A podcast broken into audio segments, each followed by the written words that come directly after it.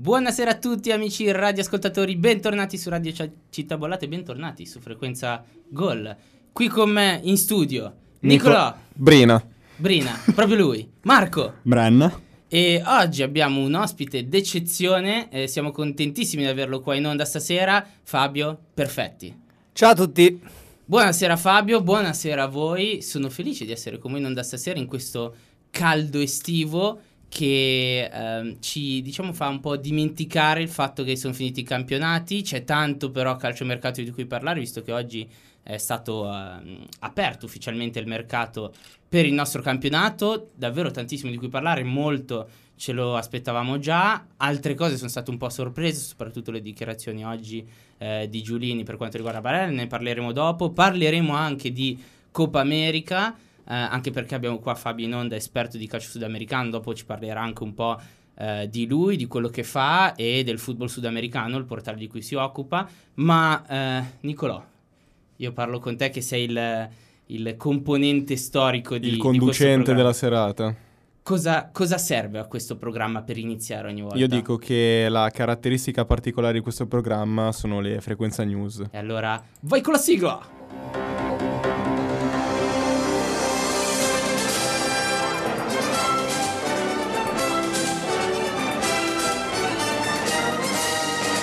Frequenza News, il notiziario più bello di Milano e dintorni. Poi se vai già a Lodi ci sono dei programmi più belli.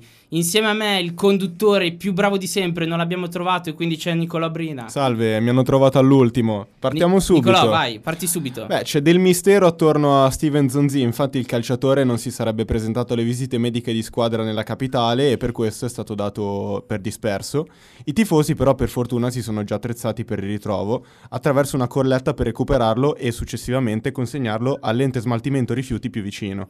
Esatto, se si tratta di quello di Roma, non so quando smaltiranno quei rifiuti, ma vai avanti. Povero Steven, andiamo avanti con Iglitare. Questa volta finalmente ha finalizzato l'acquisto di Manuel Lazzari dalla SPAL e ai microfoni di frequenza gol dichiara: La concorrenza era tanta, ma sono riuscito a convincere Lotito dicendogli che costasse poco e soprattutto Lazzari aveva origini serbo-albanesi. Grandissimo Lazzari, c'è questa era Frequenza News.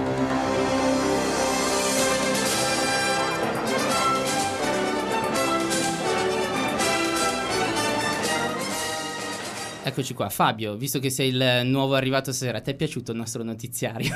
Mm, tantissimo, la pelle d'oca. Davvero. Eh, lo so, anche, anche, noi ce l'abbiamo, sono più che altro brividi per, per lo schifo che facciamo. No, dai, no, non, non siamo... Però, eh, se vuoi me ne vado, non è un problema. Sono no. ancora qua, sai, ti sto sentendo. Hai fatto un ottimo lavoro. Grazie, bene. Marco. Bravo Nicolò, eh, questo era l'ultimo Frequenza News. No, comunque, eh, la puntata è appena iniziata, partiremo parlando di Coppa America eh, e ovviamente una delle due semifinali, Brasile-Argentina, una partita storica e chi per sono i due giocatori più storici? Maradona e Pelé. Eccoci qua, bentornati su Radio Città Bollate, questi erano dei giornalisti, questo era Maradona e Pelé e che dice Maradona è meglio Pelé. Allora, Fabio, lo so che non volevi parlarne fin da subito, eh, però la domanda è d'obbligo a questo punto. Noi ne abbiamo già discusso tante volte, um, io e te personalmente. È giusto paragonare dei giocatori come Maradona e Pelé di due epoche calcistiche differenti? Perché alla fine è quello il problema. Tu vuoi paragonarli, ma alla fine uno ha giocato negli anni 60-70 e l'altro ha giocato eh, due decenni dopo. Quindi, secondo te, se dovessi cercare un paragone, ma eh, sono d'accordo quando dici che è difficile paragonare giocatori di epoche diverse perché bisogna fare sempre mille considerazioni non solo tecniche ma anche relative ai campi, al pallone, alle tecniche di allenamento. Io ho sempre considerato, lo sai bene, Pelé il, il GOT assoluto. Per me Pelé eh, va oltre qualsiasi cosa per quello che... Eh, ha saputo fare, non solo a livello di titoli per i tre mondiali vinti, ma anche per i grandi falsi miti che girano attorno a lui. Innanzitutto il fatto che ha giocato solo in Brasile, eh, questo è il più grande falso Però... che gira attorno a lui, ma in realtà il campionato brasiliano dell'epoca era Esatto. bast- considerato in maniera abbastanza totale il miglior campionato del mondo, tant'è che i vari Jair Altafini, che da noi erano considerati fenomeni, nel Brasile facevano la panchina. È un giocatore che non ancora maggiorenne ha vinto il mondiale da assoluto protagonista con un Brasile che arrivava da quella famosa disfatta che era il Maracanazo un po' di anni prima. Il però primo mondiale vinto da Pelé 58, giusto? Esattamente, contro la Svezia. E eh, ti posso assicurare che il Brasile non era per niente favorito.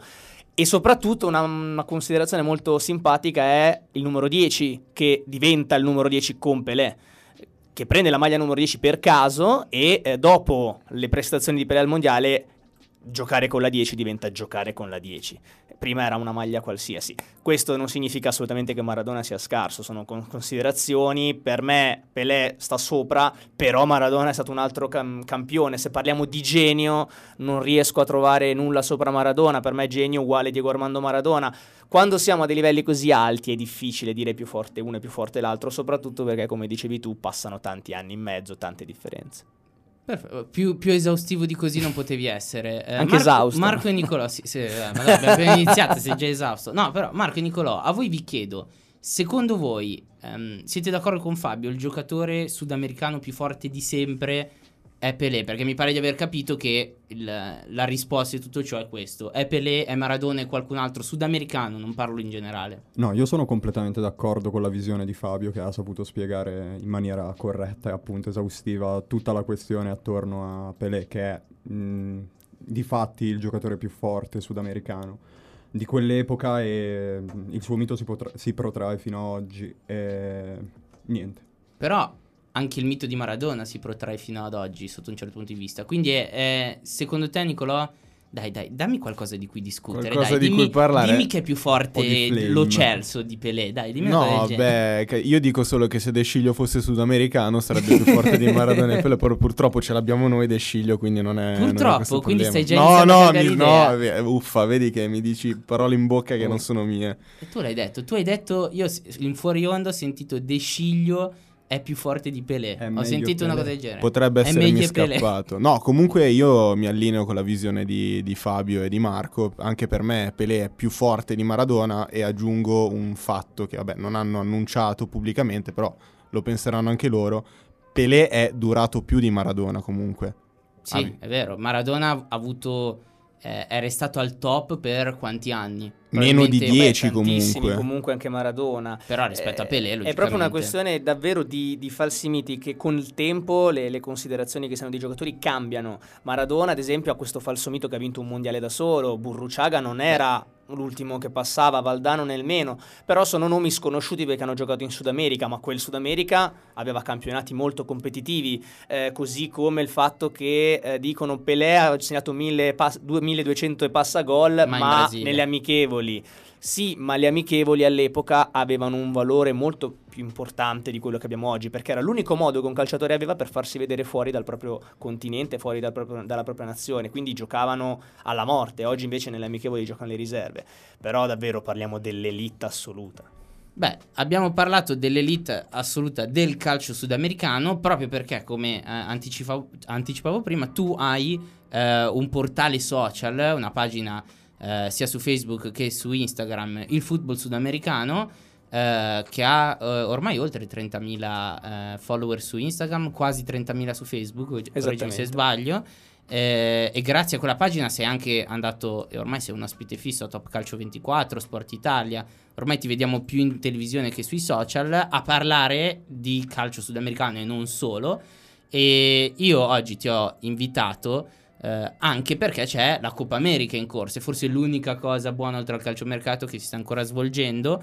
Siamo nel momento clou della Coppa America, a una settimana dalla finale, che tra l'altro, ricordo per chi ci sta ascoltando, eh, potete venire a trovarci alla Salumeria dello Sport a Milano, domenica 7 luglio alle ore 22 la finale, giusto? Alle ore 22 la finale, alle ore 21 è l'evento.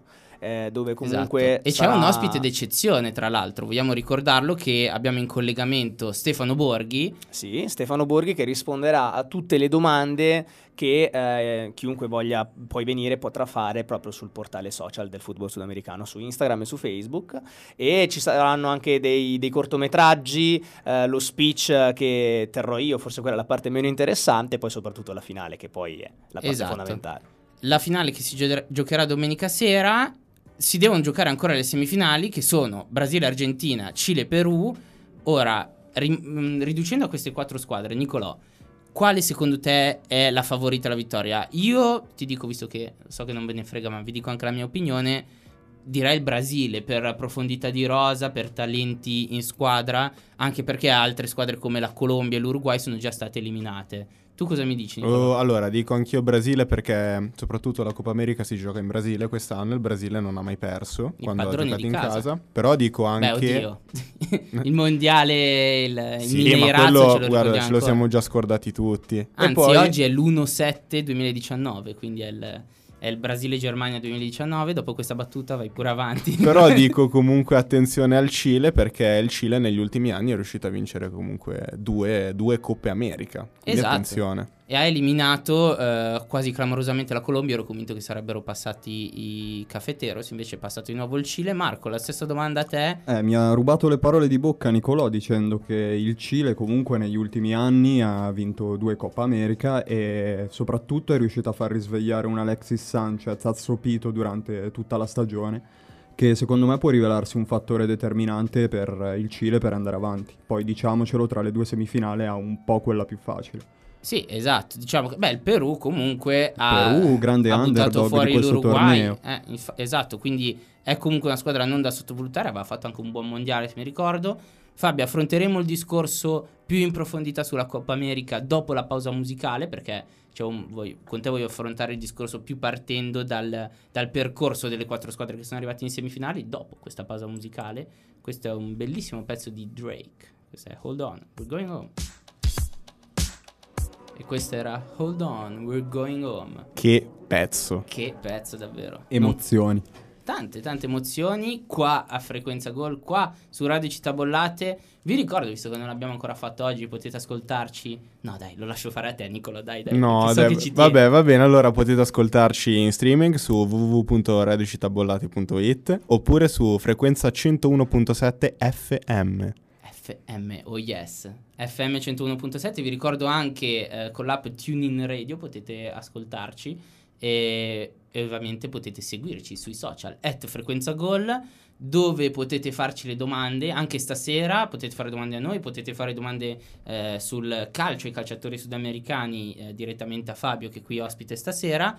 E proprio di calcio sudamericano parliamo adesso. Abbiamo parlato fino adesso del- della possibile eh, vincitrice di questa competizione, di questa Coppa America. Fabio, tu penso mh, tu sia d'accordo con noi? Il Brasile è la favorita, ma lo era già prima dell'inizio della competizione?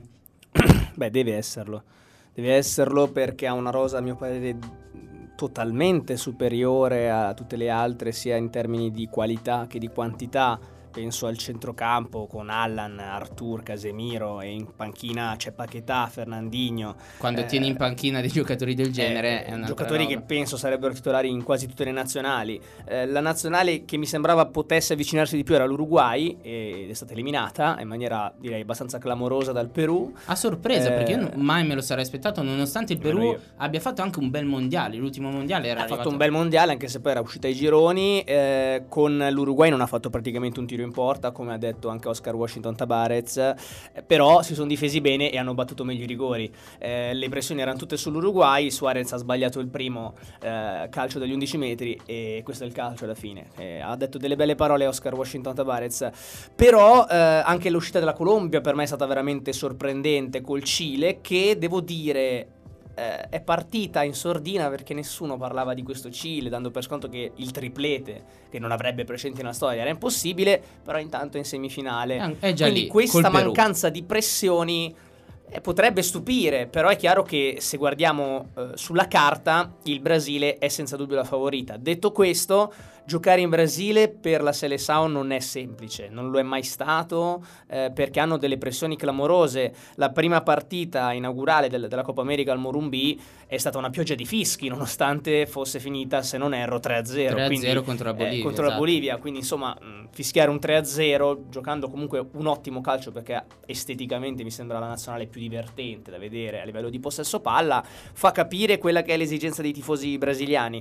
Eh, poi Brasile e Argentina è una partita a parte, è un derby, è un derby la FIFA lo ha soprannominato il super classico delle Americas, eh, l'Argentina non vince dal 93 contro Eh, la esatto. Seleção. Io volevo chiederti, eh, visto abbiamo parlato di Cile e Perù, volevo concentrarmi un attimo su il super classico del, del Sud America, Brasile e Argentina. Hai parlato tanto del Brasile, questa Argentina qua, cosa possiamo aspettarci? Perché abbiamo visto un'Argentina diversa nelle prime partite che è cambiata soprattutto con l'inserimento di alcuni giocatori come eh, non parlare di Lautaro Martinez perché ha davvero cambiato questa nazionale eh, è il giocatore che ha segnato più gol eh, nell'era Scaloni, correggimi se sbaglio, però è stato lui il fattore determinante che ha fatto sì che l'Argentina arrivasse in semifinale battendo anche il Venezuela. Mi sembra um, riduttivo eh, dare tutti i meriti a Lautaro che ha fatto sicuramente ottime cose, penso sia stato se non il migliore, uno dei migliori della, della selezione. Eh, credo che l'Argentina nelle ultime partite sia stata più compatta, più squadra. Le- nelle prime partite era imbarazzante, era sì, veramente io- difficile riuscire a guardare 90 minuti di, di seguito di questa, di questa nazionale, messa in campo totalmente a caso e mi ha fatto rimpiangere San Paoli, il che è tutto dire. Ma Scaloni è- era il vice di San Paolo, giusto? O un assistente Eh, di San Era un Paolo? assistente eh, che comunque non ha questa grande mh, carriera alle spalle che gli, po- gli gli permettesse di arrivare ad un ruolo così prestigioso. Inizialmente era una soluzione temporanea. Poi ha fatto bene quel che è amichevole e hanno pensato che potesse meritare la Coppa America ed era una idea Secondo abbastanza... te è un errore? Il fatto che sia rimasto? Perché avremmo potuto fare noi lo stesso in Italia con eh, Di Biagio quando se n'è andato via Ventura. E invece, giustamente per me l'abbiamo mandato via, l'abbiamo rimandato in Under 21. Per me non è un ottimo allenatore Di Biagio e infatti eh, Anche per me. adesso è stato esonerato.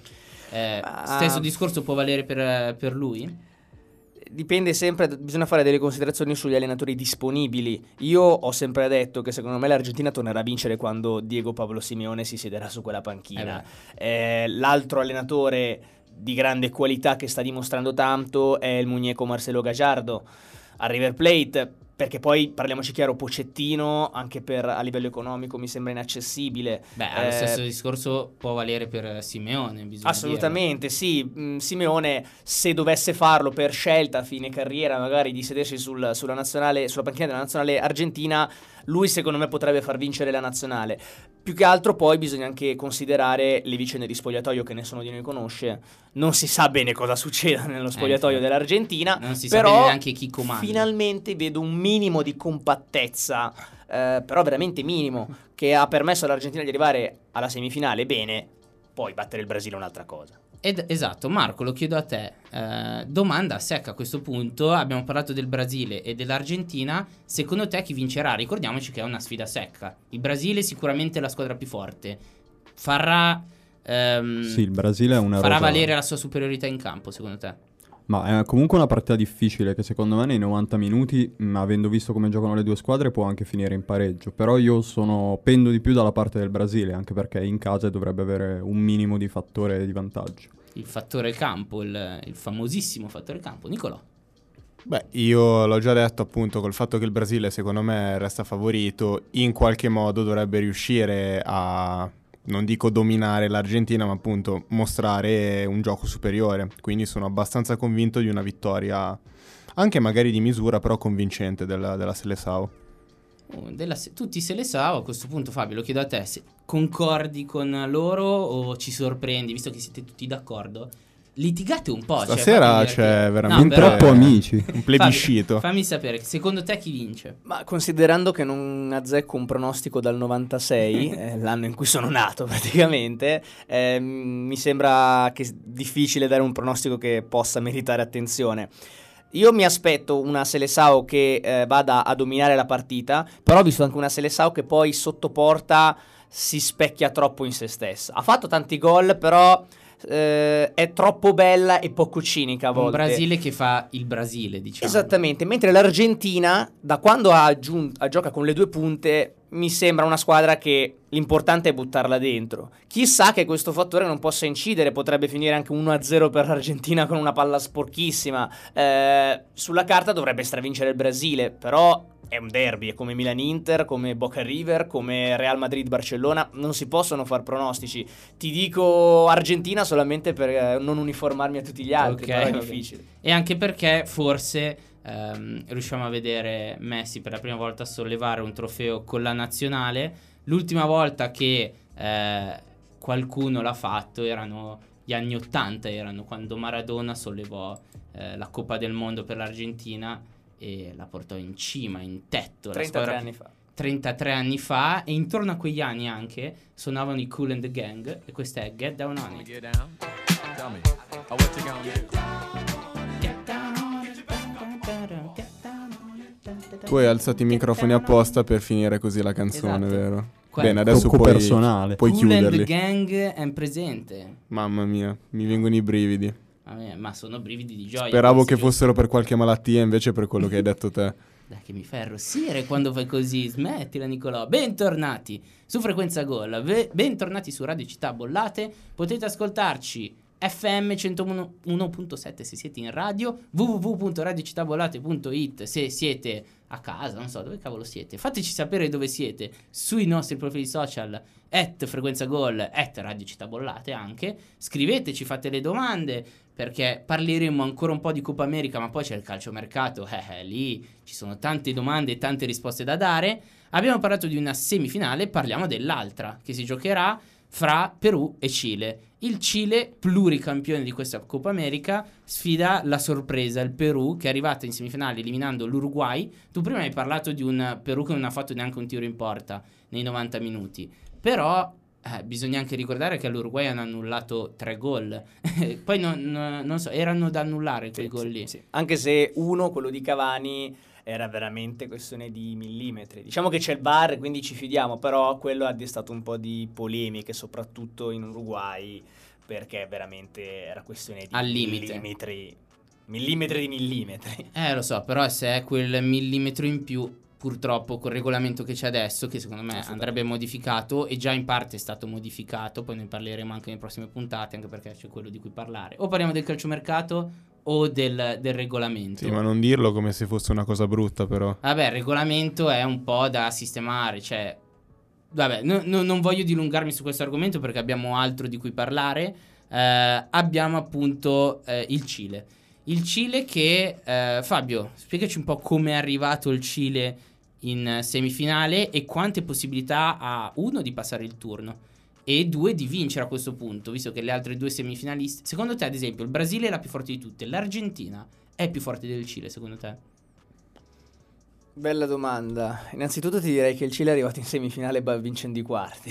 Potrei Sì, dirti vabbè, questa cosa. Però al di là delle battute brutte che mi sembra di capire vadano Bravo, forte. ve- vedo che hai capito. No, Questa beh, la mettiamo su Coppa America razionale. no, al di là di tutto, mh, io penso che l'Argentina, al contrario di ciò che si dice, non sia scarsa. Eh, si dice questa cosa mh, perché tanti giocatori sono poco conosciuti.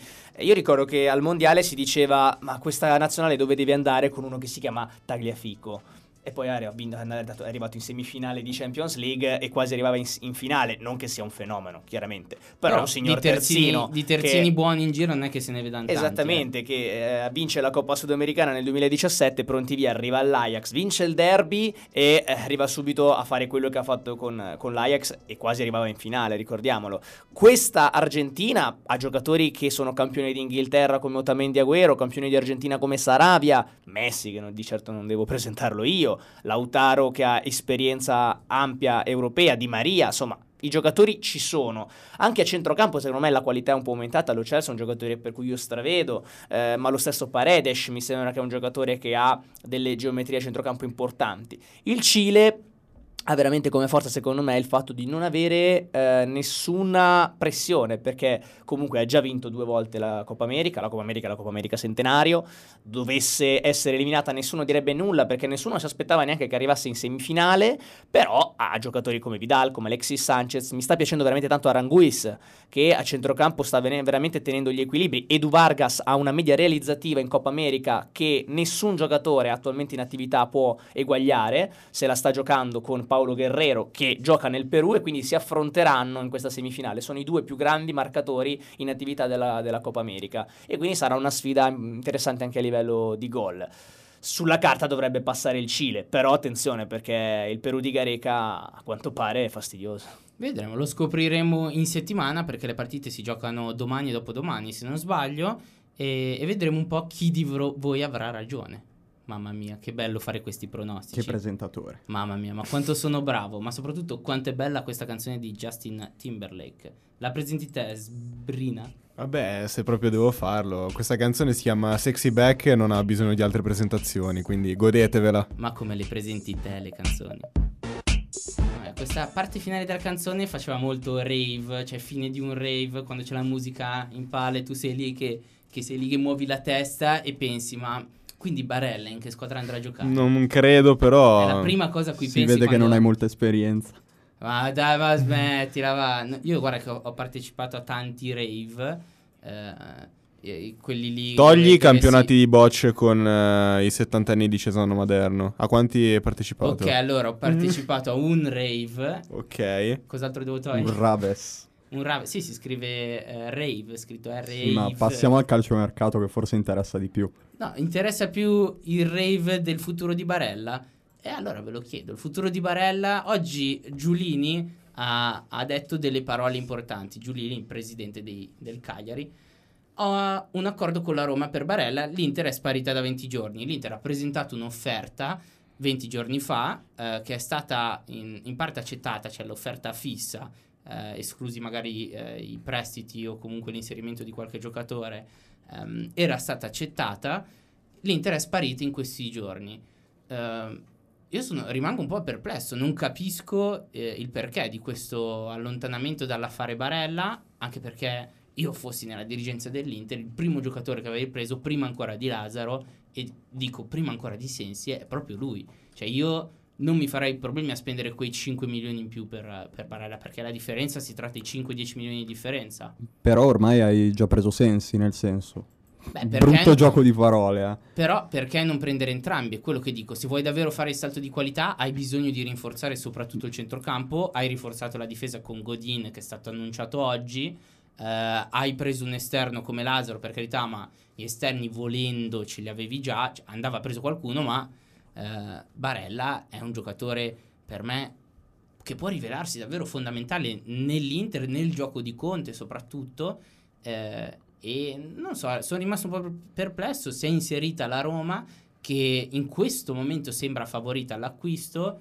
Nicolò, cosa ne pensi? Secondo te dove andrà Barella e dove è meglio per lui anche andare? Beh, io dico innanzitutto che ovunque vada Barella farà bene, perché come hai detto te è un giocatore molto promettente, ma farebbe comodo sia all'Inter sia alla Roma. Chiaramente ci deve essere dietro un gioco per la Roma, perché comunque l'anno scorso non è stato proprio il migliore a livello di, di stagione. Resta il fatto però che la Roma con Barella farebbe un colpaccio a centrocampo, andrebbe a puntellare un centrocampo molto buono da questo punto di vista secondo me però io dico per l'Inter, se arriva Barella bene, perché comunque ne stavamo parlando già da, dai primi di giugno, ma se non dovesse arrivare io dico che l'Inter si può concentrare anche su altri obiettivi. Sì, quello è vero sicuramente. Fabio, te cosa ne pensi del discorso su Barella? Vale la pena secondo te insistere eh, su un giocatore del genere? Parlo soprattutto dell'Inter in questo caso. Secondo te dovrebbe provare a rilanciare un'offerta? Ma eh, io stravedo per Barella. Considero Barella il futuro della nazionale italiana, un giocatore che eh, al primo anno in cui fece bene a Cagliari dove lo, lo, guardai in maniera molto superficiale, mi era parso un ragazzo di grande cuore, grande grinta, grande recuperatore di palloni e poco altro. Invece poi osservandolo bene la, la scorsa stagione soprattutto ho visto che ha anche una qualità veramente impressionante. Eh, come tipologia di giocatore, ovviamente non a quei livelli, è un, un giocatore che mi ricorda Iniesta, chiaramente siamo ad altissimi sì, sì. livelli, però, però come tipologia di ruolo è quel giocatore là. Penso che fossi in Barella io non avrei nemmeno il dubbio, perché all'Inter può giocare la Champions e la può giocare da titolare. Alla Roma non avrebbe questa possibilità. Roma è una piazza, a mio parere, veramente complessa da gestire. Soprattutto adesso, che Soprattutto eh, adesso... ormai hanno capito, si tratta di una piazza dove eh, i giocatori vanno sapendo già che se faranno bene verranno rivenduti qualche anno dopo per fare plusvalenze. Quindi quanto eh, è importante per un giocatore, anche per lo sviluppo di una carriera, andare in una squadra del genere? Ma, eh, dipende sempre dal, dalle caratteristiche mentali del giocatore. Ci sono giocatori forti eh, mentalmente che sanno gestire la pressione e giocatori che eh, non lo sanno fare. Non che all'Inter, parliamoci chiaro, non ci sia la pressione. San Siro è uno stadio molto difficile, eh, però ad oggi eh, l'Inter è una piazza che ti dà di più in cambio, anche solo la, la, possibilità di giocare in Champions e per un giocatore della nazionale italiana è veramente importante avere giocatori che giochino la Champions, a mio parere. Detto questo, io non sono un amante del mercato, come tu ben sai Andrea che mi conosci, eh, eh, so che mi sono arrivate voci che l'Inter vorrebbe un colpo più altisonante a centrocampo e quindi avrebbe emulato Barella per provare a prendere un giocatore di stampo europeo. Sono voci che però io prendo con le pinze, voci di corridoio e perché ce ne sono veramente troppe sul calciomercato. Tendenzialmente io preferisco chiudere tutto e risvegliarmi a settembre. Eh, detto questo, o hai la certezza di arrivare al Rakitic di turno, per intenderci, altrimenti io Barella non me lo lascerei scappare. Sono d'accordissimo con tutti voi. Abbiamo parlato di Inter, del progetto Inter che comunque vede anche eh, l'acquisto di Godin che è stato ufficializzato oggi, Lazzaro che è stato anche lui uffici- ufficializzato eh, oggi, Sensi che farà le visite mediche domani. Abbiamo parlato dell'Inter, parliamo un po' della Juve che è l'altra squadra che oggi ha eh, ufficializzato alcuni acquisti. Eh, il primo quello di Ramsey che ehm, si sapeva già sarebbe arrivato, Rabiot è stata una, una, bella sorpresa, anche se noi abbiamo fatto un sondaggio sul nostro profilo social at frequenza gol e fra tutti i nuovi acquisti è quello che è stato apprezzato un po' meno. Um, Rabiot, secondo voi? Un, io, io, sono molto dubbioso su quel giocatore, soprattutto anche um, per quanto riguarda il mondo che lo circonda. Penso ad esempio alla madre che è il suo procuratore e che ha un'influenza molto forte su di lui, eh, anche perché... Eh, anche per colpa della madre lui non è riuscito ad andare al Barcellona. Eh, la Juventus comunque non è un'opzione B, anzi in questo momento è un'opzione ehm, di lusso per lui. Secondo voi è un buon giocatore? Beh, io stravedo per Rabiot personalmente. È un giocatore che mi piace veramente tanto perché ha tutto volendo. Ha fisico, ha tecnica e anche un pizzico di malizia che in campo non guasta mai. Il suo problema, appunto, come abbiamo detto, è il carattere perché oltre ad avere l'influenza negativa della madre, lui comunque anche personalmente e caratterialmente si è dimostrato più volte non all'altezza e immaturo. Però io dico che se eh, alla Juve dovesse mettere a posto, mettere la testa a posto con anche gli uomini spogliatoio che ci sono, mi vengono in mente Chiellini, magari anche Buffon se dovesse rifirmare, secondo me la Juve avrebbe trovato il suo, il suo jolly, il suo top player a centrocampo. Ah, un altro che per me è un top player o comunque ci si avvicina molto è Ramsey, che per me è un ottimo giocatore. Marco, secondo te farà bene nel gioco di, nel gioco di Sarri, nella nuova Juventus di Sarri? Secondo me, dopo un primo periodo di adattamento che logicamente non può mancare quando si passa da un campionato come la Premier League, esatto. che è molto veloce, molto tecnico, a un campionato come la Serie A, che è un po' più eh, schematico, diciamo. Tattico, tattico e bravissimo. anche fisico comunque. Però io penso che possa far bene e soprattutto che la Juve sta facendo un mercato sontuosissimo, soprattutto a centrocampo adesso ha dei nomi veramente, esatto. veramente che hanno due spanne in più rispetto alle altre squadre. E con l'arrivo di Delict eh, si andrebbe addirittura oltre perché se vai a potenziare una difesa già forte con un giocatore come Delict, eh, parliamo davvero di una squadra eh, che diventa irraggiungibile, ma non tanto perché anche le altre squadre si stanno rinforzando. Ne parleremo dopo questa ultima pausa musicale. Eh, parleremo di Napoli, di Roma, di Milan, eh, Teo Hernandez che è arrivato a Milano, eh, forse Ceballos, ne parleremo dopo questa splendida canzone di Francesca Michelin, Lava. Questa è Lava o Lover? Per me è lava. Lava. lava. Mr. Lava Lava? No, perché sai, ha fatto anche Vulcano lei in quest'album, quindi Ah. potrebbe esserci un collegamento. Ma Una cantante sa- esplosiva. Esatto. quanti- Vabbè, adesso andiamo di E nuovo pausa Marco vince il premio per la dedicare- battuta più brutta della serata. Esatto. Complimenti. Grazie, grazie ragazzi. E dopo, e dopo tutte queste, eh, diciamo che eh, superare le mie battute pessime ce ne vuole. Questa era Lava di Francesca Michelin, questa è Radio Città Bollate, questa è Frequenza Gol e questo è il calciomercato, che è lungo, dura tantissimo, succedono tante tante cose, oggi è solamente il primo giorno eh, di questo calciomercato, tanti annunci, abbiamo parlato di Teo Hernandez che è a Milano per fare le visite mediche, Cosa significa Teo Hernandez per il Milan? È un buon acquisto? Eh, farà la riserva? Giocherà il Milan? Adesso ha tanti terzini in rosa, dovrà probabilmente venderne qualcuno. Si parlava anche di Riccardo Rodriguez clamorosamente al Barcellona. Io, Io ho Non i- me lo ho spiego. se lo merita, se lo merita. vabbè, eh, no- non commento. Eh, quindi Teo Hernandez, Marco, lo chiedo a te. Un buon Teo acquisto per il Hernandez, Milan. eh, ne avevamo già accennato la volta scorsa. Sì, adesso che è un po' più sicura la cosa, eh, ne possiamo parlare in maniera più approfondita. Comunque un giocatore giovane, di belle speranze, che ha grande progressione, molto veloce. mh, dal punto difensivo non, non lo vedo forte come Riccardo Rodriguez, per citarne uno. Però comunque sì, mh, spero Vedremo. più che altro che sia l'inizio tra un asse che possa portare dei giovani di belle speranze al Milan. Esatto, e un altro giocatore di cui volevo parlare, visto che abbiamo pochi minuti rimasti, Manolas. Manolas al Napoli. Eh, le difese di Juve, Inter eh, e Napoli stanno prendendo forma e sono delle signore difese. Eh, è davvero... Qual è la difesa più forte delle tre a questo punto, secondo te? Ma sai che in questo momento, eh, dal punto di vista puramente difensivo, mi sento di dire che il Napoli sia superiore alla Juve. Semplicemente perché il solo Chiellini non, non basta eguagliare Koulibaly e Manolas assieme, Con secondo me. l'arrivo di eh, Delict, Fabio, questo lo chiedo a te, potrebbe riequilibrarsi la situazione. E invece io, io vi parlo dell'Inter, ragazzi. De Vrij, Skriniar e Godin sono per me fra le tre la difesa più forte è quella dell'Inter. Fabio? Anche secondo me, eh, più che altro solo per il fatto che Chiellini non penso potrà giocare tutte le partite che ha, sem- ha giocato finora. Nella mia personalissima opinione, Chiellini è il difensore più forte del mondo. Eh, nonostante coi piedi sicuramente non sia un, un giocoliere. Eh, e Godin eh, lo metto subito sotto perché sono quei pochi difensori che ancora marcano a uomo eh, e nell'uno contro uno sono veramente difficili da superare. Skriniar è un altro che eccelle in questo fondamentale. De Vrij tra i tre è quello che mi piace meno, però è un, è un giocatore che ha giocato i mondiali, che ha fatto vedere grandi cose. È un trio di tutto rispetto, poi bisogna vedere le riserve, perché D'Ambrosio può essere anche nei tre di difesa Sì, sì, io lo vedo riserva, lì come- così come come Ranocchia, poi bisogna vedere se arriverà un terzo, eh, bisogna vedere De Ligt come si adatta al calcio italiano, però Sempre Manolas eh. Koulibaly è una signora difesa anche perché Manolas è molto veloce, quindi permetterà alla linea difensiva del, del Napoli di giocare molto più alta.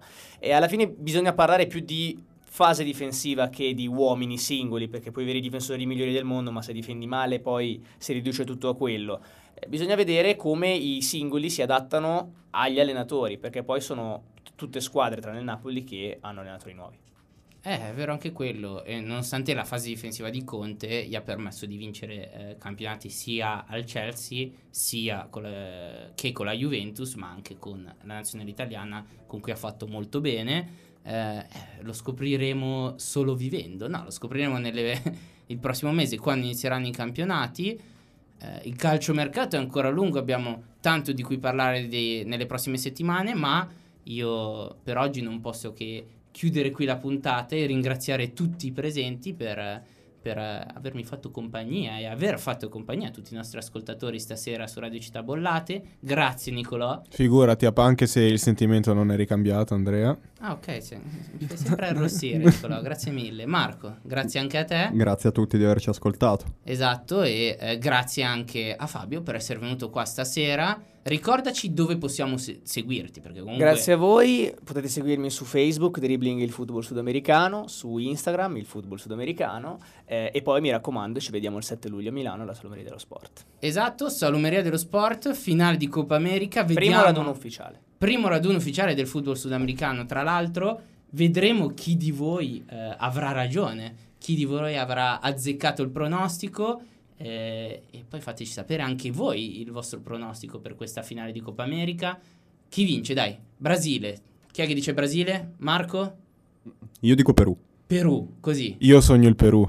Tu sogni il Perù di notte, i sogni strani di Nicolò. Triplete del Cile. Triplete del Cile, a questo punto, visto che nessuno ha detto Brasile, io dico Argentina. Proprio così.